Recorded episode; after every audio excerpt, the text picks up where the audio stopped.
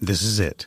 The putt to win the tournament. If you sink it, the championship is yours. But on your backswing, your hat falls over your eyes. Is this how you're running your business? Poor visibility because you're still relying on spreadsheets and outdated finance software? To see the full picture, you need to upgrade to NetSuite by Oracle. NetSuite is the number one cloud financial system to power your growth. With visibility and control of your financials, inventory, HR, planning, budget, and more, NetSuite is everything you need to grow, all in one place. With NetSuite, you can automate your processes and close your books in no time while staying well ahead of your competition. 93% of surveyed businesses increased their visibility and control after upgrading to NetSuite. Over 27,000 businesses already use NetSuite, and right now through the end of the year, NetSuite is offering a one-of-a-kind financing program to those ready to upgrade at netsuite.com/c-suite. Head to netsuite.com/c-suite for special end-of-year financing on the number one financial system for growing businesses. netsuite.com/c-suite.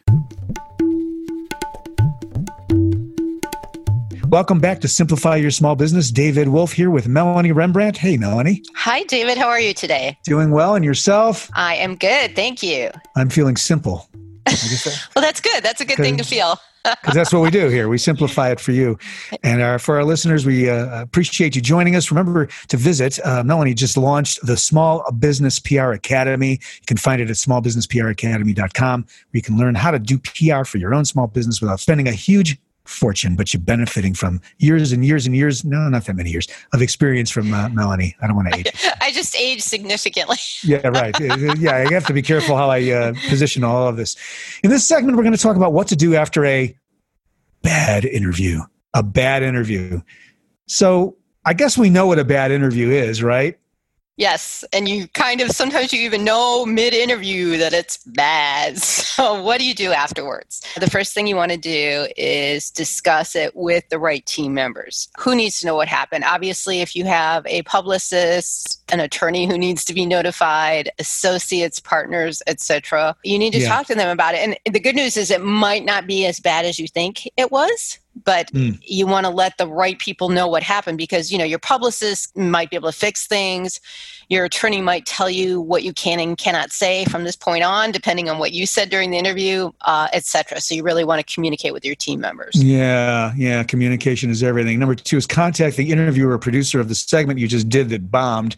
Uh, you know and again i guess if you really just feel lousy about how it went, you can ask that they not air it. I guess that's a possibility, isn't it? You can always ask. Um, it, well, if it was live, I'm sorry, it went live. you're a, but you're a SOL, but uh, right. Yeah. But they might post it on their site, and you could have asked them to take it down. Uh, you may or may not have some luck with this. I have had luck changing some things that were mm. wrong in a print article or something like that, but you can always ask. The worst thing they can say is no.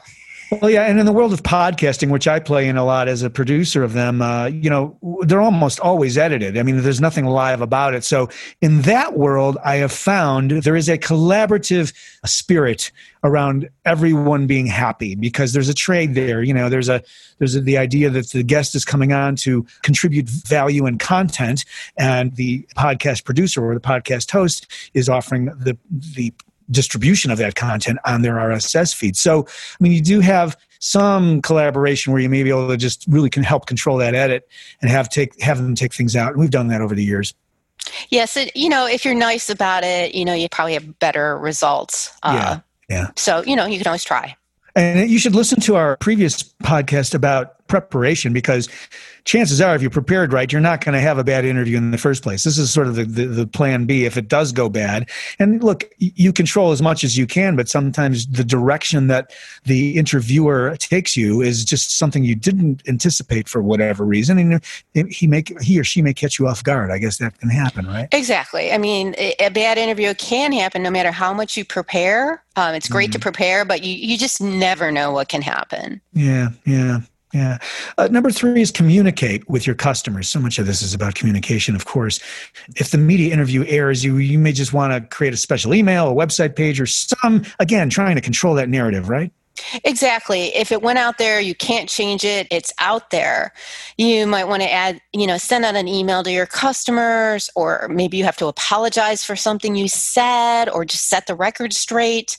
Yep. Basically, you want to communicate your side of the story, and you can do that on your website and all the content that you have control over, your social mm-hmm. media, you know your emails your website etc obviously you can't undo the interview but you may be able to undo some of the damage that it could cause your business. Yeah excellent melanie. So what to do after a bad interview? Number one discuss it with the right team members. You got a team you need to make sure they all know about it.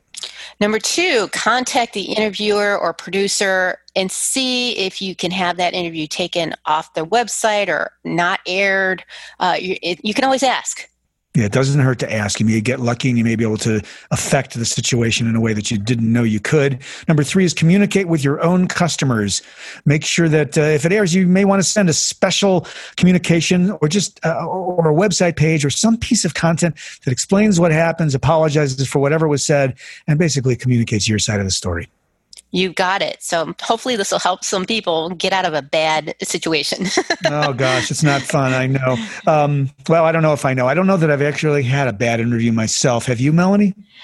I've had some tricky ones. They ah. I, the results were okay, but you know I was prepared, so they went better than they could have. No, like a true, no, like a professional that you are, unbelievable. But by the way, she is, but she being Melanie is the founder of the Small Business PR Academy. You can find it at smallbusinesspracademy.com, and again, designed to help business owners do the work of PR without spending a huge fortune, but still leveraging on her uh, many years of experience. And for me, you can find my company, Audivita. We are podcast and audiobook producers. And uh, you can find us at audivita.com. That's A U D I V I T A. Till next time, thanks for joining us on Simplify. And thanks, Melanie. Thanks, David. Thanks, everyone. Talk to you soon.